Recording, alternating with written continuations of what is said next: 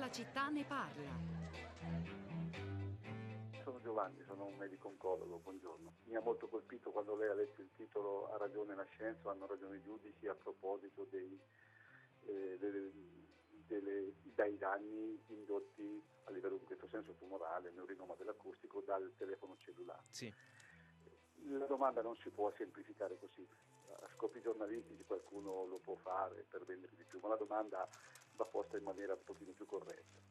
Allora è chiaro che la scienza dà delle informazioni che possono essere utilizzate anche dalla magistratura, ma il problema delle emissioni dei telefonini, come così delle sorgenti elettromagnetiche dei ripetitori, è un, è un grande problema a livello mondiale molto studiato, dove la risposta non è univoca, perché il rischio dipende a seconda dei tempi di esposizione, dalla distanza e anche dal, dal, dalla quanto sia progredito il, il, mezzo che si usa. Il telefonino di vent'anni fa era molto più dannoso dal punto di vista delle emissioni di quello attuale.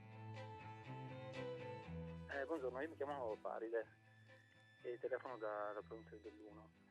E volevo intervenire sull'argomento che lei ha toccato verso la fine della lettura dei giornali, cioè di quello che lei descrive come un conflitto tra la scienza e la magistratura proposito della recente sentenza che ha riconosciuto eh, come causa di una grave malattia, di un tumore, eh, l'uso del cellulare, l'uso per 4 ore al giorno del cellulare.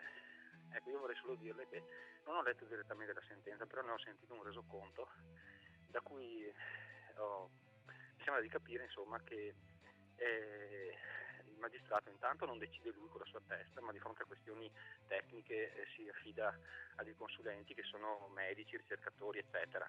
Di solito ci sono due posizioni contrapposte e, e poi a volte viene nominato un consulente tecnico d'ufficio, quindi non è la magistratura che decide, ma è comunque qualcuno che appartiene al cosiddetto mondo della scienza. No. Non, è che, non, è che, il giudice si mette il cappello a scienziato e diventa scienziato così all'improvviso.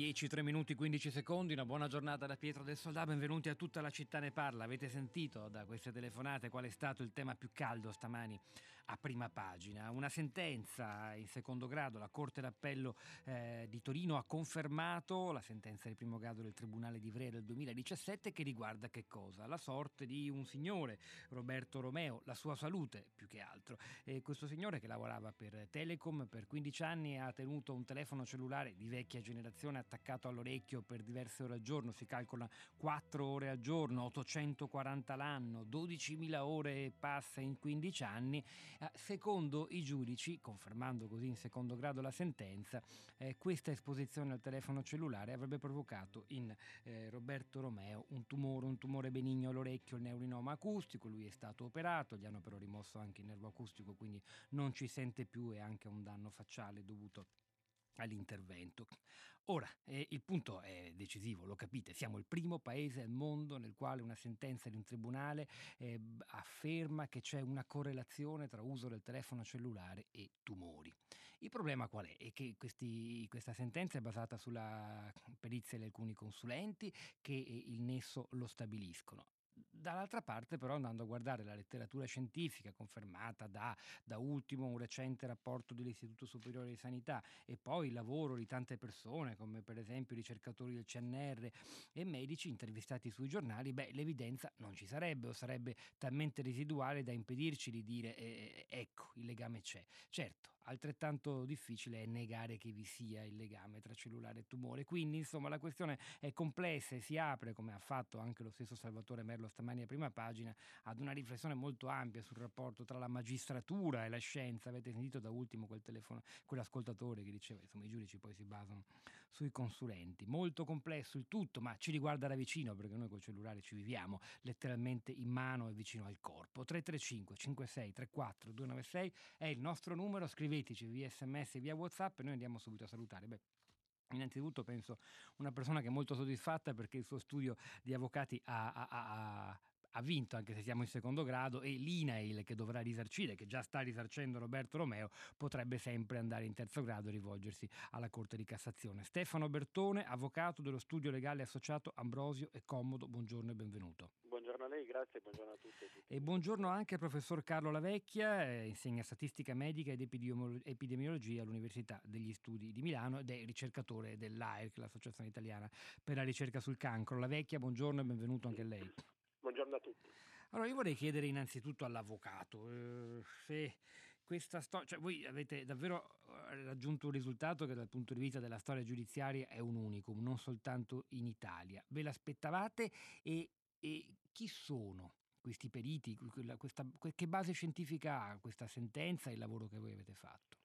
Dunque, sì, ce l'aspettavamo senz'altro. Eh, ce l'aspettavamo perché la letteratura scientifica valida a livello mondiale purtroppo, e lo dico proprio con, sottolineandolo, purtroppo negli ultimi anni è, è univoca nel senso di affermare il nesso di causa fra le radiofrequenze e i determinati tipi di, di Lei sa che sta dicendo una cosa totalmente in contrasto con quello che dicono sfogliando oggi i giornali, il direttore dell'Istituto Superiore di Sanità, gli esperti del CNR che lavorano da decenni proprio su questo. Lei sta dicendo esattamente il contrario, cioè che la letteratura scientifica va in una direzione diversa. Perché lo dice? Con quali basi? Poi sentiamo anche la vecchia. Beh, allora facciamo così. Eh. Stiamo sulla sentenza della Corte d'Appello di Torino, che è la sentenza più recente, a due giorni, a meno di 48 ore e questa sentenza ci dice qual è lo stato della scienza. No? Questa penso che sia la cosa più, più importante da, da, commentare visto che siamo qui, visto che si parla di un presunto conflitto tra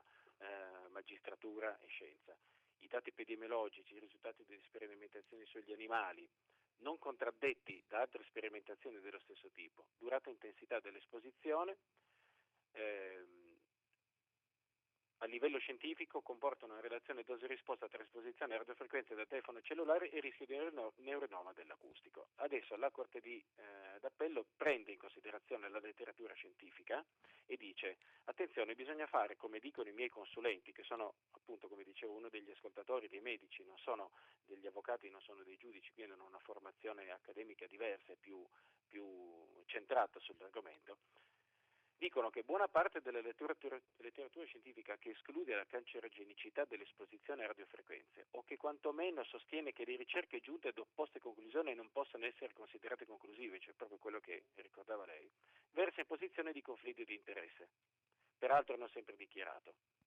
E cita il fatto che alcuni degli autori indicati dall'INAIL, che ovviamente sostiene che questo legame non sia ancora definitivamente provato, sono membri di CNIRP o di Scenir che hanno ricevuto direttamente o indirettamente finanziamenti dell'industria. Quindi tutto il nodo della vicenda è qua e se le posso dire, lo scontro non è fra magistratura e scienza, perché la scienza va d'accordo con la magistratura, lo scontro è fra la scienza ed una piccola parte della scienza, probabilmente rappresentata anche da quelli che sui giornali di oggi commentano negativamente la sentenza, che hanno purtroppo dei legami con l'industria telefonica e quindi hanno delle motivazioni che sono estranee alla ricerca della verità. Sì, io, diciamo, tra, tra, questi c'è il direttore dell'Istituto Superiore di Sanità. Lei sta dicendo che fa parte di una piccola comunità di scienziati prezzolati al soldo delle compagnie no, telefoniche. No, no, Insomma, io, io, questo, io, questo... questo ho capito ascoltando l'avvocato. Sì, guardi, allora, il direttore... Avrò capito male io, sarà un mio limite. No, per carità, il direttore dell'Istituto Superiore di Sanità, io sinceramente come nome non so neanche chi sia, quindi non mi stavo riferendo a lui. Sono... Alessandro Polichetti, lo stiamo cercando al telefono, noi costruiamo la puntata in corsa, non so se riusciremo ad averlo, ma insomma, prego, continui. Guardi, io le posso citare un episodio molto interessante con il dottor Polichetti. Mm eh, che non ha alcun conflitto con l'industria, quindi mettiamolo ben inteso, io non sono a conoscenza di alcun conflitto del, del dottor Polichetti con l'industria. No, anche perché lei sa che da avvocato sennò questi diventano... Ma, ma infatti, no, no, no. Ci rischia io, lei poi. Eh. Ma no, ma io ribadisco che il dottor Polichetti non ha nessun conflitto con l'industria, però le voglio raccontare questo episodio. Quattro anni fa eravamo a Bolzano, io ero il redattore e il dottor Polichetti pure, ad un convegno, il primo che si è fatto in Italia eh, sulla telefonia mobile e diciamo, gli impatti sulla salute. E quando ero redattore io e lui era di fronte a me, insieme a tante altre persone, io ho detto, supponiamo che vogliamo fare un esperimento, no? una ricerca, mettiamo che eh, io chiedo di avere qualcuno di voi, del pubblico, che per 10 ore al giorno sta con la testa incollata al telefonino. Chi si fa avanti? Chi sarebbe disposto a fare questo esperimento? E le posso assicurare che di fronte a me c'erano ricercatori, scienziati, c'era il dottor Polichetti e nessuno, compreso Polichetti, ha mai pensato di alzare un dito per dire sì, io vengo, mi propongo. Quando prima io avevo detto saremmo tutti disposti invece a fare un, un, un esperimento con un telefono fisso. Quindi le, voglio, le, faccio questo piccolo esempio per ricordarle che eh, le posizioni personali del dottor Polichetti sono note, è da anni che lui spiega su, nelle interviste che non vede alcun particolare problema, che se proprio uno è spaventato può pensare di usare le cuffie, però la posizione del dottor Polichetti, mi creda, è, è straordinariamente isolata nel mondo scientifico. Non, non, non c'è un argomento forte che il dottor eh, Polichetti porta. La sentenza della Corte d'Appello smentisce tutte le argomentazioni che Polichetti e altri hanno fatto in questi anni. Fermiamoci qui, abbiamo ascoltato la parola, rimanga con noi, eh, avvocato, la parola di una parte in causa, anche particolarmente soddisfatta perché insomma come avvocati avete vinto almeno finora il secondo grado, poi potrebbe esserci il terzo se l'INA sceglierà di ricorrere in Cassazione. Ora è il momento di stare a, davvero dentro il merito della questione della nostra salute, con un cellulare in mano, considerando anche che gli smartphone sono diventati, questo lo dicono un po' tutti, molto più sicuri per fortuna dei telefoni di una volta, cioè sono, emettono molte, ma mol, centinaia di volte in meno di radiofrequenze. Ma insomma, non parlo di cose che non conosco se non per aver letto i giornali. Carlo Lavecchia, eh, lo ricordo ancora, insegna statistica medica e epidemiologia a Milano, ricercatore dell'AIRC. C'è oppure no un legame eh, tra quello che noi teniamo in mano tutti i giorni per ore e, e, e la nostra salute? salute. La, la, scienza cosa dice? Ha sentito parole molto chiare e anche molto dure dell'avvocato Bertone. Parli, prima però mi faccio anche solo salutare Giovanni D'Amore, direttore Dipartimento Rischi Fisici e Tecnologici di ARPA Piemonte. Buongiorno e benvenuto D'Amore. Buongiorno, buongiorno. La vecchia, la parola a lei. Allora, io ho, ho davanti a me i risultati dello studio Interphone. Lo studio Interphone è uno studio che stato coordinato dall'Agenzia Mondiale della Sanità e ha pubblicato sia i dati relativi ai tumori eh, maligni del cervello, eh, che non sono in causa questo momento, e anche i dati relativi a questo tumore benigno del nervo acustico, cioè il neuronama acustico. Che è quello che ha colpito Io, il signor Roberto esatto. Romeo. Sì. Io leggo la, leggo la conclusione dell'articolo pubblicato su Cancer Epidemiology nel 2011. Non c'è nessun aumento di rischio di neuronoma acustico con uso regolare di un, di un telefono cellulare o per l'uso che è iniziato di dieci anni o più prima eh, della diagnosi. Quindi eh, di fatto eh, lo studio più grande e molti altri studi sono, uh, sono uh, del tutto negativi, cioè non mostrano associazione. Eh, dopodiché eh, vi sono alcuni studi che nel complesso di, di patologie della testa e collo che vanno dalle ghiandole salivari al cervello hanno riportato qualche eccesso di rischio, ma sono uh, studi marginali. Se si fa una revisione globale della letteratura non c'è evidenza di un eccesso di rischio. Eh, dopodiché c'è il punto che si, si gioca sul vocabolo possibili o, o probabili, ossia eh, io mh, non ho visto eh, le motivazioni della sentenza, non so se siano, se siano, pubbliche, se l'avvocato le abbia, ho visto soltanto il, il dispositivo. Eh, quindi se eh, non ci sono le motivazioni bisognerà attenderle e poi eh, studiare le motivazioni. Eh, L'Organizzazione Mondiale della Sanità, la IARC, nel 2012 aveva classificato l'esposizione a onde elettromagnetiche da rete cellulare come, come, eh, come possibilmente associata. Eh, nella sentenza mi sembra sia scritto che eh, probabilmente sì. associata e questo ha, ha, dato luogo in una sentenza civile a un, a un risarcimento. Questa è l'attuale situazione. Sì, il verdetto che vista... è, del 3, è del 3 dicembre parla, il virgolettato dice è dato ritenere che con criterio di elevata probabilità logica si possa mettere un nesso tra la prolungata e continua e cospicua esposizione lavorativa a radiofrequenze messe dal cellulare e la malattia denunciata. Elevata probabilità logica, che cosa vuol dire? Ma è un'espressione che comunemente non, non si usa in eh, epidemiologia e in medicina, cioè, di solito eh, la probabilità eh, più che logica è, è, è, qualcosa di matematico-statistico. Comunque eh, lasciamo perdere l'aggettivo, evidentemente la sentenza basata sulle consulenze dei tecnici che sono sì. stati scelti è arrivata a queste conclusioni.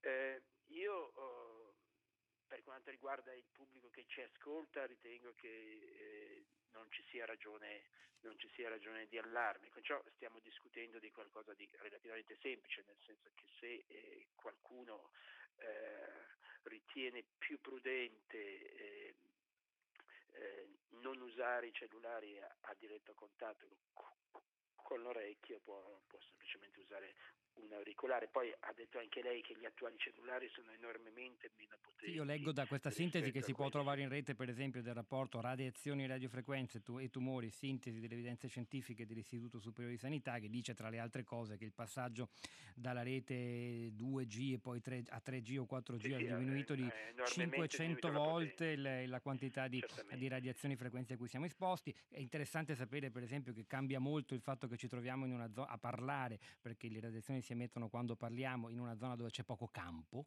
perché il nostro cellulare come dire, emette più frequenze in quella situazione, ma insomma i dettagli li ritrovate sui giornali. È importante però, e allargo il discorso anche a Giovanni D'Amore, che si occupa appunto di rischi fisici e tecnologici per l'ARPA, per l'ARPA Piemonte, che eh, nello stesso tempo eh, non c'è solo questa sentenza, ce n'è stata anche un'altra del TAR del Lazio dell'anno scorso, se non vado mm, errato, che ha di fatto imposto al Ministero della Salute e ad altri ministeri di stilare un protocollo per l'uso prudente del cellulare, non tenerlo troppo vicino eh, al corpo, usare quando possibile gli auricolari, non dormire con il telefonino vicino, insomma cose che eh, fanno pensare che allora forse il rischio c'è o comunque non è possibile escluderlo in maniera categorica e definitiva. Per inciso, di questo si occupò un anno fa, di quella sentenza del Tar del Lazio Radio Trescenza, il podcast è ancora disponibile se volete integrare questa riflessione con quell'ascolto. D'amore a lei.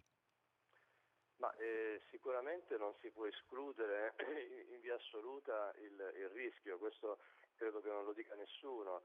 Eh, non, quello che si dice è che, non, eh, che la scienza nella, nella sua diciamo, eh, gran parte eh, afferma è che n- non è assolutamente certo che ci sia una correlazione fra eh, l'insorgenza di tumori e le, l'esposizione al cellulare. Ehm, quindi diciamo che la, lo IAC, come già è stato citato prima, parla di eh, un rischio possibile cancerogeno eh, dal punto di vista del, dell'esposizione cellulare eh, e quindi in classe 2B che non è una tra le classi maggiori, perché ricordiamo che lo IAC parla di classifica gli agenti di rischio come cancerogeni certi, probabili cancerogeni e possibili cancerogeni, quindi siamo in una fascia sicuramente non tra le più eh, dove, dove insomma, eh, c'è il maggior rischio dal punto di vista della, dell'analisi che fa lo IARC e questo ovviamente non vuol dire che in assoluto eh, si può escludere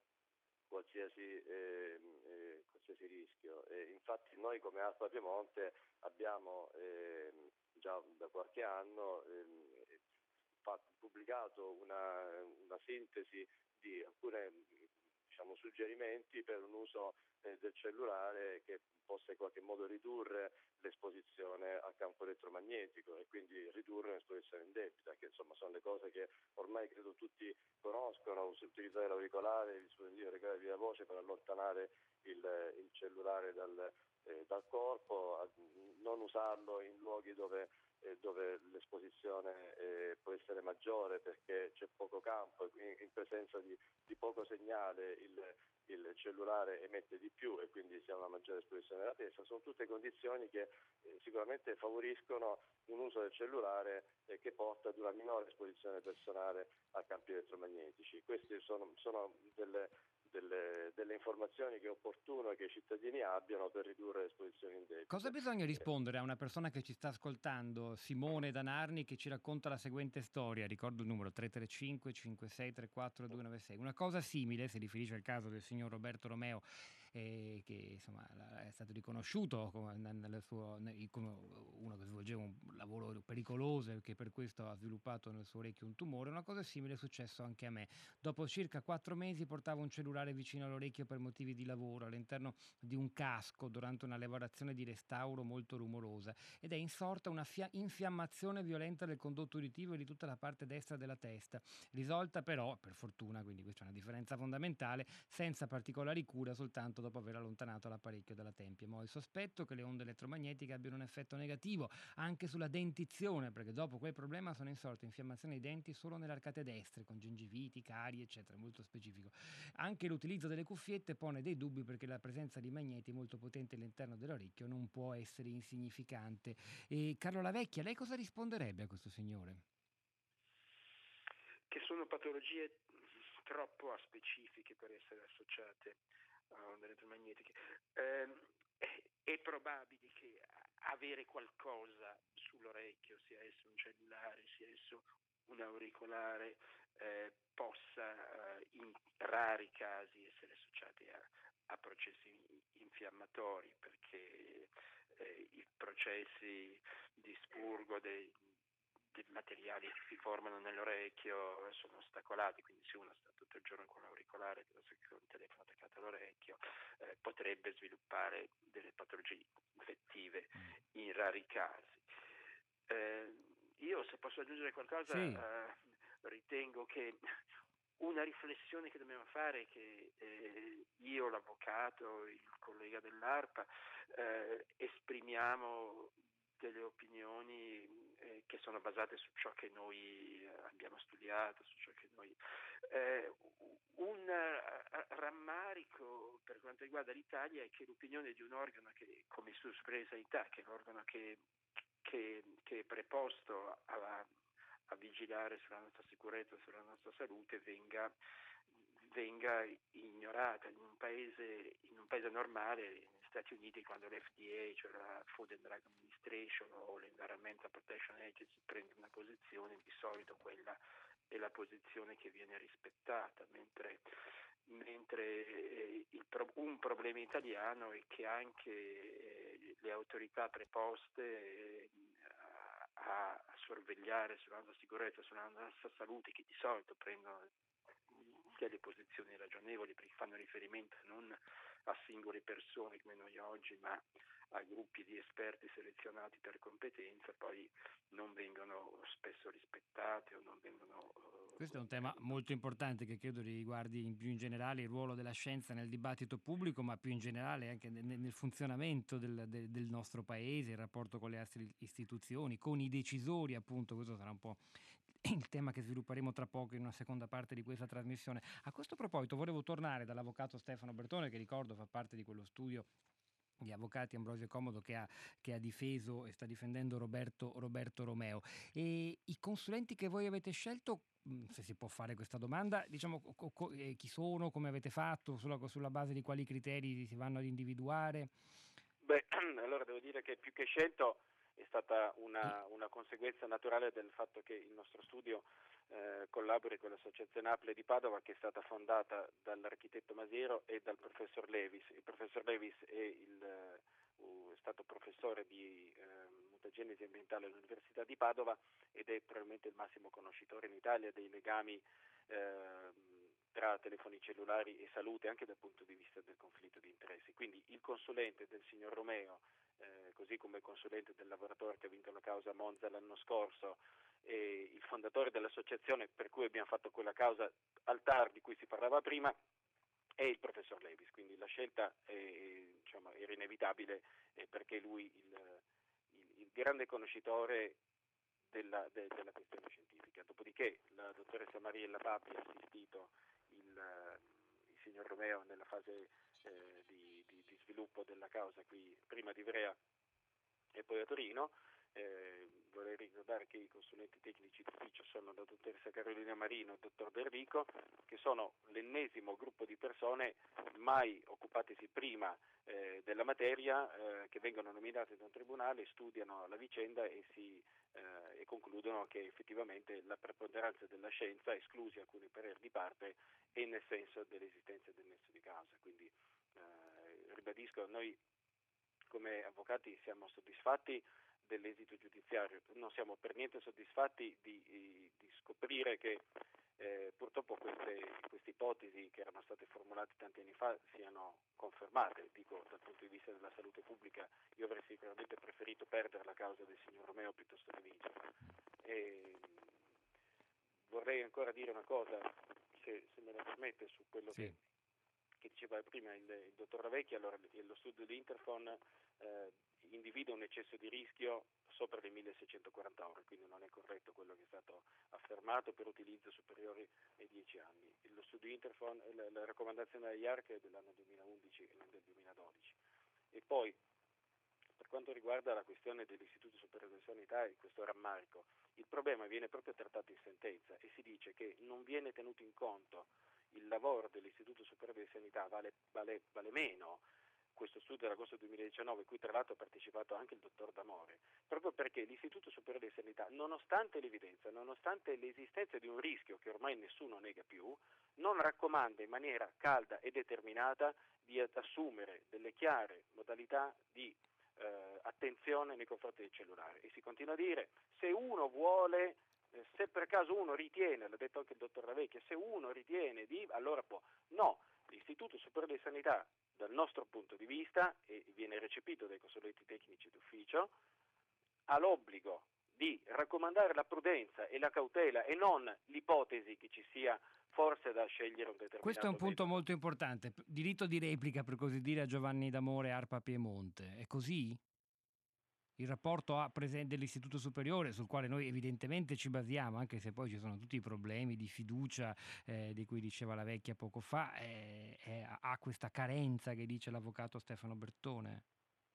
Ma il rapporto, allora, il rapporto dell'istituto superiore di sanità è stato firmato dal punto di vista delle competenze biologiche ed epidemiologiche, secondo me dalle persone che in questo momento in Italia rappresentano la maggiore eh, competenza su questi temi. È stata citata la dottoressa Carmela Marino prima dal, dall'avvocato Bertone, è stata presidente della, dell'Associazione Europea di Bioelettromagnetismo, eh, è una ricercatrice eh, esperta e nota in tutto il mondo per le sue ricerche nel settore.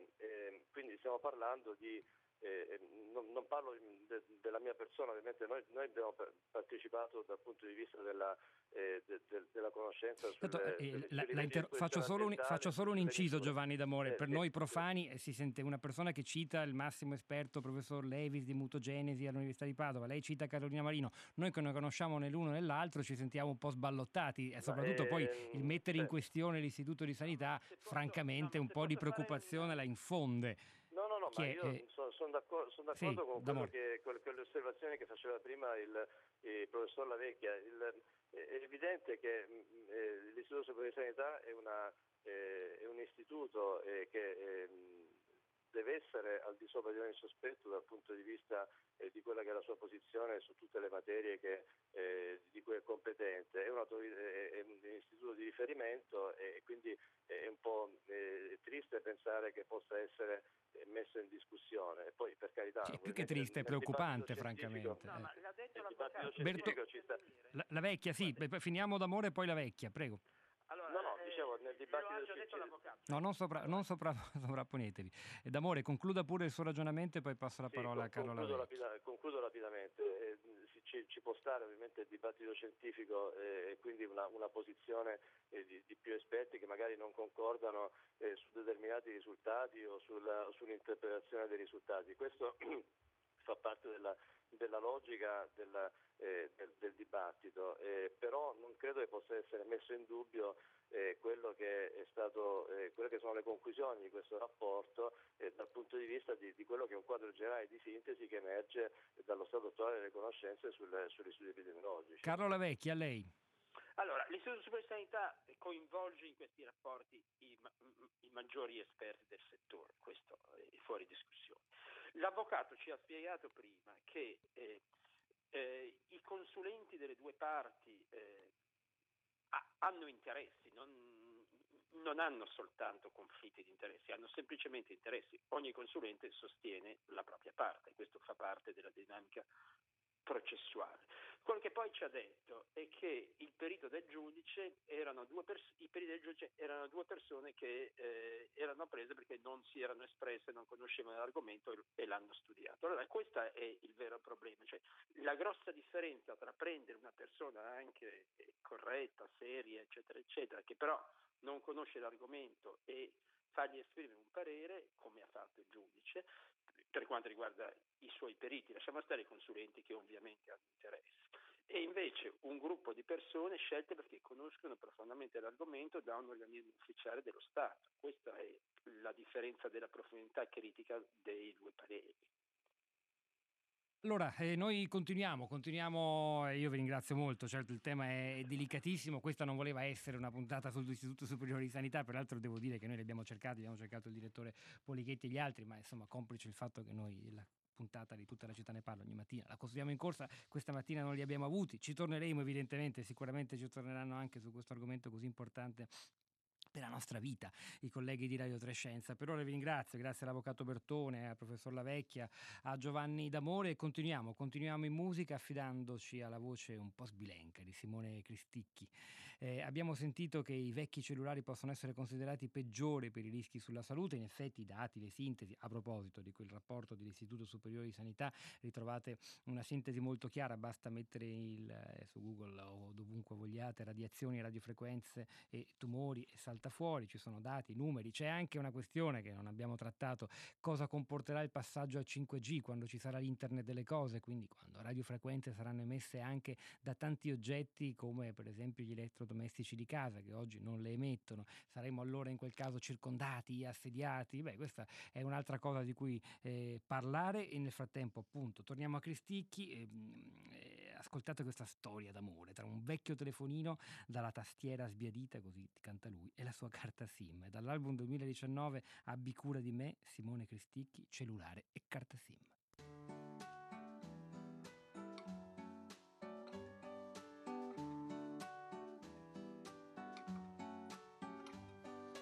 Sono un cellulare un po' invecchiato, chiuso in un cassetto solo e con lo schermo un po' graffiato e il caricatore rotto mi hanno spento, non ho campo qui nel paradiso dei vecchi cellulari. Mi ricordo quando funzionavo le telefonate, sms che ho inviato fino a quando non è uscito. Quel modello accessoriato e dalla mia carta SIM qualcuno mi ha staccato. E mi manca tanto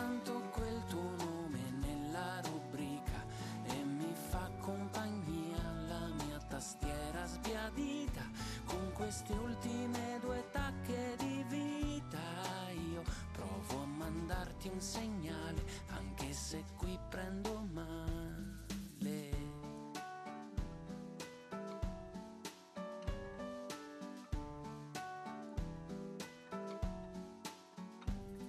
Stavo bene quando ti infilavi dentro la mia pancia calda come il suono di una voce e della sua guancia sempre indivisibili. Eravamo cellulare carta sim uniti matrimonio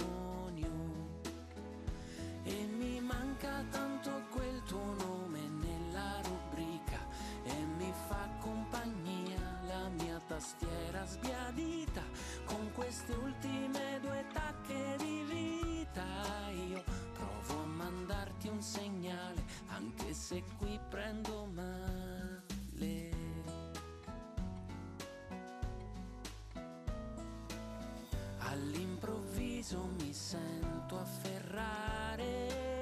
È il mio padrone mi vuole aggiustare. Nell'ospedale telefoni come me pochi minuti e ritornerò a vivere. E lampeggia innamorato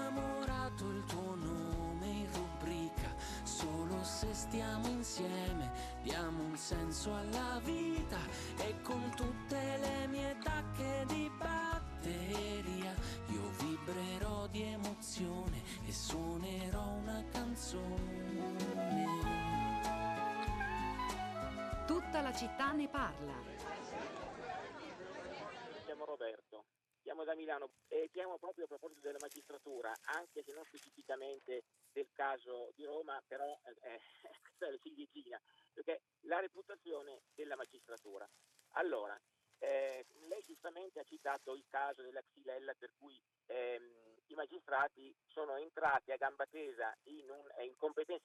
Erano le proprie e conseguentemente abbiamo fatto una figuraccia internazionale. Adesso la ripetiamo con la storia dei telefonini ehm, e dei danni che, che causerebbero all'udito delle persone che li usano per molto tempo. Eh, qualche anno fa, se lei si ricorda, la magistratura aveva inquisito l'intera commissione grandi rischi italiana perché non aveva saputo prevedere il, terremoto. Un'altra volta, pensi, un povero primario di Brescia eh, è stato costretto da un magistrato somaro ad applicare su alcuni bambini il cosiddetto, fra virgolette, metodo stamina. Fu, fu il, il, il riluttante, il povero primario, dovette ubbidire ai magistrati somari. Noi insistiamo a fare delle figuracce internazionali e la senatrice Cattaneo, che è, una, eh, è un genio della, della ricerca, eh, salta sulla sedia tutte le volte che noi insistiamo ad, ad affidare alla magistratura delle competenze che non ha, ma soprattutto l'ignoranza.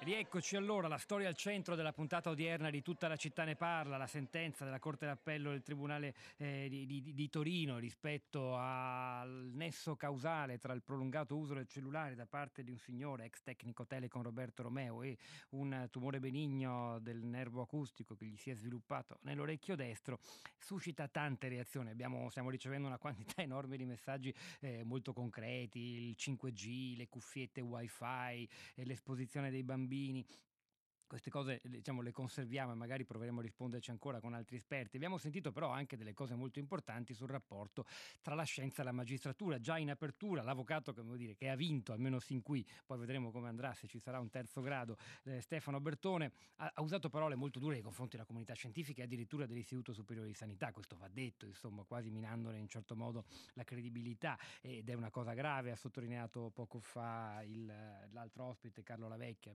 professore di epidemiologia tecnologia in un paese come il nostro. C'è da dire poi che la sentenza del Tribunale della Corte d'Appello di Torino dice altre cose perché oltre a dire appunto i periti rilevano solidi elementi per affermare un ruolo causale tra l'esposizione alle radiofrequenze al telefono cellulare e la malattia insorta, si dice anche che le conclusioni di autori indipendenti danno maggiori garanzie di attendibilità rispetto a quelle commissionate o finanziate almeno in parte da soggetti interessati all'esito degli studi, come se, c'è un altro virgolettato, buona parte della letteratura scientifica, queste sono parole dei consulenti di parte, che esclude la cancerogenicità, versa in posizione di conflitti di interesse. Peraltro sono sempre dichiarato, un po' come dire, gran parte della comunità scientifica quando parla di cellulari in realtà sotto banco sarebbe, e noi capiamo così, prezzolata dalle compagnie telefoniche. Questa storia è parte di un problema più ampio, cioè che rapporto ci deve essere tra la scienza e la magistratura che poi decide, perché non sono gli scienziati a decidere, gli scienziati forniscono le prove. Carlo Nordio, buongiorno e benvenuto.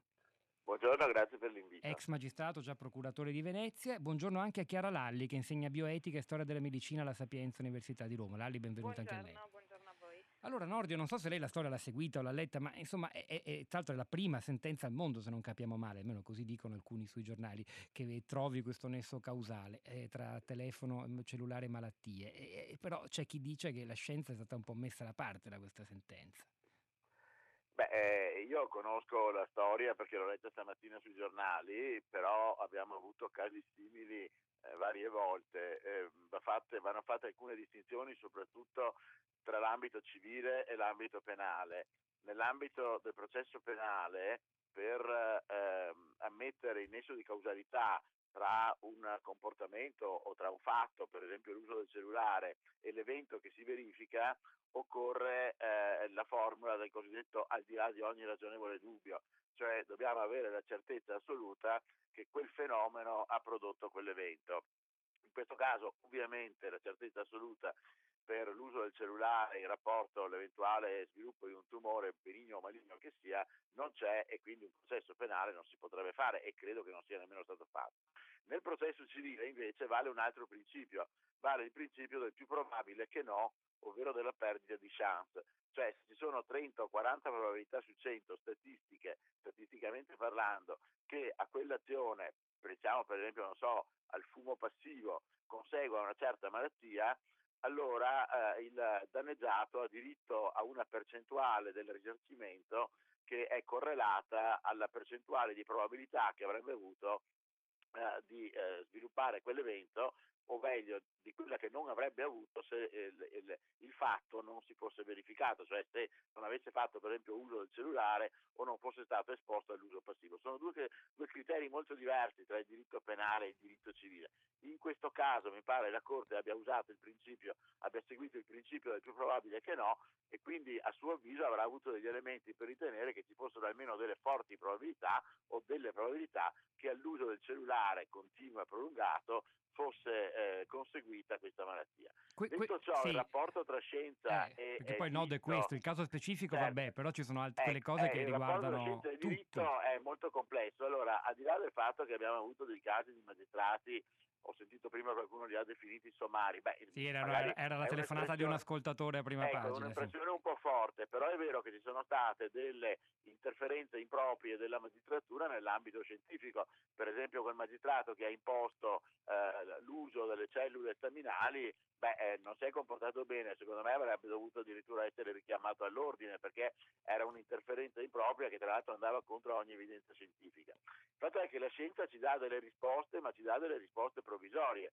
E quindi anche la magistratura dovrebbe affrontare con estrema umiltà tutti i casi in cui eh, è soltanto la risposta scientifica che può oh, dare eh, anche una risposta giudiziaria, perché anche se il giudice è un peritus peritorum, ovviamente si deve affidare alle considerazioni della scienza per, se, per decidere se esista o meno un nesso causale tra eh, l'azione che si è compiuta e l'evento che si è verificato. Dottor Carlo Nordio, grazie davvero, ex magistrato, già procuratore di Venezia, ci ha spiegato e ci ha aiutato a chiarire una vicenda che è in sé complessa. Chiara Lalli, c'è però in Italia uno specifico, un, rappo- un problema che magari altrove non c'è di... di, di eh, come dire, fiducia nella scienza, questo è il punto. Prima Carlo Lavecchio diceva stiamo attenti, se in America parla il corrispondente dell'Istituto Superiore di Sanità e fa un rapporto, nessuno lo mette in dubbio, qua tutti lo mettono in dubbio, perfino una sentenza. Beh, è un rapporto complicato proprio per la natura dei due mondi. Mm, già, avete già fatto riferimento a un problema per esempio di linguaggio probabilistico, di incertezza della scienza, la necessità di un tribunale di rispondere in modo chiaro, sì, no, quindi eh, c'è anche proprio una questione di come si possono parlare i tribunali e la scienza, come riusciamo a farli eh, capire tra di loro. No? Eh, uno degli errori più, più, comuni e non solo all'interno dei tribunali è per esempio scambiare il nesso causale con una semplice coincidenza temporale. No? Eh, è stato già nominato il caso terribile di Stamina, ma potremmo anche fare l'esempio dei danni da vaccino, quindi quando si chiedono per esempio dei risarcimenti perché eh, si chiede a un tribunale di riconoscere un danno causato da un vaccino, parliamo del, dell'autismo, beh, la scienza qui ha una risposta veramente molto chiara. La scienza ci ha detto da, da tempo e ci continua a confermare se glielo richiediamo che non c'è nessun nesso causale tra vaccino trivalente e autismo. Nonostante questo, alcuni tribunali riconoscono il cosiddetto danno da vaccino, quindi c'è senz'altro un problema di difficoltà, come dicevo, di comunicazione c'è senz'altro il rischio che alcuni eh, siano meno competenti di altri, ma c'è anche un problema di fiducia, senz'altro. La scienza è il modo migliore che abbiamo per trovare delle risposte, ma eh, non è una bacchetta magica, non è un dogma, una verità rivelata, no? quindi dobbiamo anche abituarci ad avere a che fare con un linguaggio che eh, suggerisce e, e, e, ha delle incertezze, a volte pretendiamo di avere sempre una risposta certa, sicura e eh, immutabili. Quindi la fiducia no? cieca non è mai una buona fiducia, neppure nei confronti della scienza. Intanto questo è il giorno in cui si commenta il fatto che la scienza è riuscita a farsi ascoltare non tanto dalla magistratura quanto dalla politica, anche dal governo europeo, dalla commissione, il varo del Green New Deal, che sarà poi il tema di Radio Trescenza tra tre quarti d'ora alle 11.30. Io vi ringrazio davvero Carlo Nordio e Chiara Lalli, noi ora continuiamo ascoltando in primo luogo le notizie del GR3 dell'Onda Verde, a tra pochissimo con Rosa Polacco per le vostre voci, i vostri commenti sui social network. La città ne parla. Oh, qua dentro ci abbiamo messo tutto. Questo qua ormai è diventata la scatola nera della nostra vita. Ora è successo a loro, ma quante coppie si sfascerebbero se uno dei due guardasse il cellulare dell'altro? Capirai, a me lei non me lo darebbe mai il suo. Ma che problema c'è? Ecco, tieni, prendilo. Guarda che lo prendo sul serio. Prendilo. Lei le lascia perdere. No, no, no. Gli trema la mano. Allora io esigo che tu lo prenda, però poi metti il tuo qua sopra. Capirai, ci troveresti dentro soltanto i messaggi del pediatra. Ah, e quelli di tua sorella, che mi chiedi di tua madre. Perché lo chiedi a te? E perché lo chiede a te, Lele? Non rispondi al telefono? E tu lo daresti il tuo a Cosimo? Figurati, io non ho neanche il PIN. Amore mio, ma non lo vorrei io il tuo. eh. Mm. E Rocco se lo ingoierebbe piuttosto, eh, amore? Ma non è vero. Eh, prendilo. Quindi voi mi state dicendo che nessuno di noi ha segreti.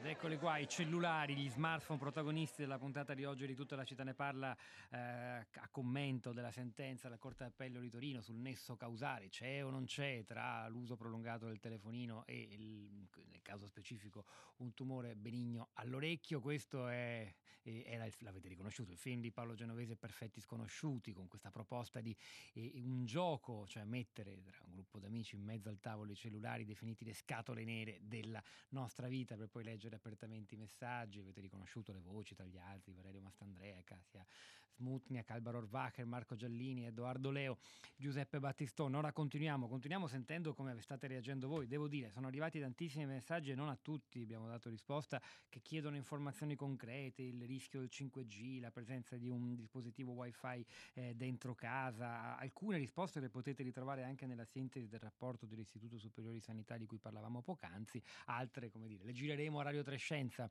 e vediamo se si riuscirà a dare maggiore risposta a tutte le curiosità. Intanto andiamo ai social network, Rosa Polacco. Ciao Pietro, buongiorno. Beh, insomma, diciamo c'è scetticismo intorno alla sentenza, scetticismo intorno ai rapporti scientifici, ma insomma, scetticismo forse è il sentimento dominante sui, sui social network. Vediamo, c'è Marco che scrive. eh, se il cellulare fosse cancerogeno e visto l'uso massiccio, continuativo e capillare di tale strumento negli ultimi due decenni, dovremmo ora trovarci di fronte a una vera e propria epidemia di tumori che non mi pare ci sia. Ehm, Marco invece torna sul mod- nodo tra scienza e diritto e dice decenni di letteratura ci sono sulla complessa relazione tra verità scientifica e verità giurisprudenziale. Sostenere che esse siano sovrapponibili è un'affermazione estremamente impegnativa che andrebbe giustificata e non data per scontato e che in effetti cozza contro quanto espresso in letteratura di filosofia del diritto. Mm, Mauro, eh, la sua posizione ne riassume diverse, dice la scienza, lo mette tra virgolette, non è insensibile al denaro e di denaro i gestori della telefonia e i produttori cellulari ne hanno parecchio da spendere. Mm, c'è Giosefina poi che sì, per certi versi ripre- riprende anche questi dubbi, però poi scrive eh, noi cittadini semplici non abbiamo la competenza per decifrare dov'è il vero. Se altri scienziati parlano di rischi di fronte ad altre ricerche che hanno conflitto di interesse, come facciamo? Il dubbio è legittimo visto che si parla di salute. Allora, ora diamo la parola agli ascoltatori, iniziando da Giovanni che ci parla da Milano. Buongiorno. Buongiorno, buongiorno radioascoltatori.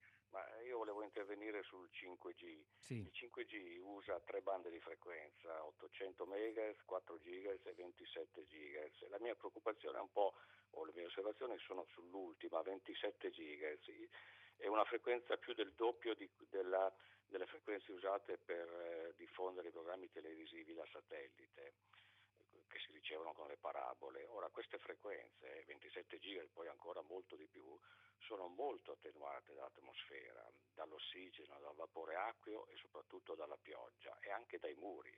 Ora il problema è che eh, queste stazioni base del 5G sono molto ravvicinate tra loro perché devono, devono avere, hanno forti attenuazioni, le stazioni base dovranno trasmettere abbastanza potenza con antenne molto direttive e questo è un problema per le stazioni base e chi abita vicino probabilmente bisognerebbe fare dei, naturalmente delle, delle, delle verifiche e, e, i telefonini dall'interno delle case o anche dall'esterno dovranno trasmettere potenze abbastanza Guardi, grandi. le leggo soltanto dalla sintesi dell'Istituto Superiore del suo rapporto per quanto riguarda le future reti 5G.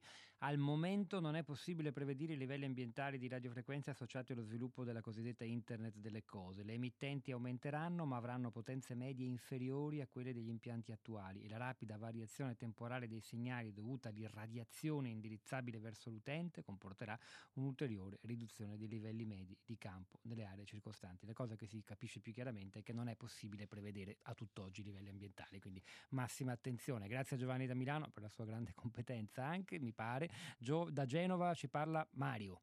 Sì, buongiorno, buongiorno. Io non sono competente, Neanch'io, ma ricordo eh. quando, ma ricordo quando eh, fino a poco tempo fa, eh, se uno metteva eh, di fronte a un asilo, una scuola, eh, un'antenna, c'era una sollevazione popolare, no?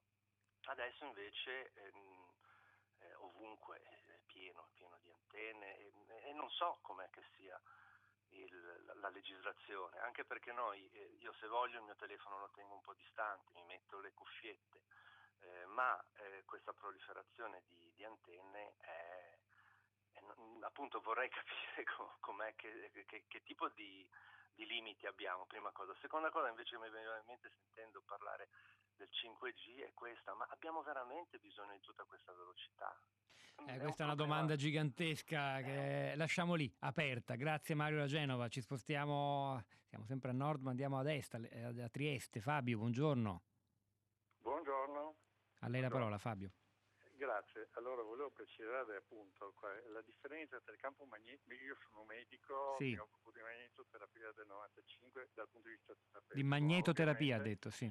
Sì, ma ovviamente eh, devo interessarmi anche di quelle che sono le problematiche dei campi magnetici in generale. Va distinto eh, cos'è un campo, l'intensità di un campo magnetico dalla frequenza, sono due cose differenti. L'intensità del campo diciamo, è la forza con la quale viene fuori il campo magnetico, le frequenze sono invece eh, quelle che eh, possono al caso dare i danni. Basta pensare eh, che siamo comunque nel campo dei, dei campi magnetici e la GX sono eh, altissime frequenze come tali possono produrre danni.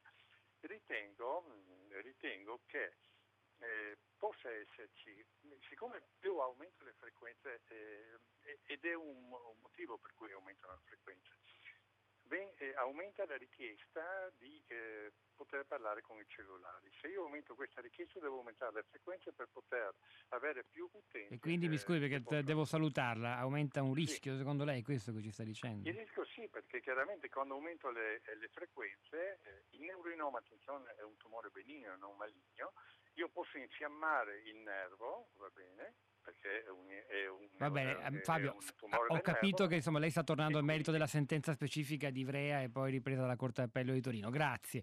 E ci torneremo, ci torneranno soprattutto immagino a Radio Trescenza. Rosa Polacco. Ah, da Twitter un tweet solo. Allora, dopo l'uccisione sulle mani, tutti esperti di strategie geopolitiche e guerre. Dopo questa sentenza, tutti scienziati oncologi e esperti di ordinamento giuridici. Ma ci sarà qualcosa che non sapete? Vabbè, un grande classico italiano questo. È il momento di Radio Tremondo con Anna Maria Giordano al microfono. Hanno lavorato a questa puntata di Tutta la città ne parla. Allora, Michele Marzia, la parte tecnica, Piero Pugliese alla regia, Rosa Polacco, Pietro del Soldà a questi microfoni, al di là del vetro Sara Sanzi Cristina Faloci e la nostra curatrice Cristiana Castellotti. A domani.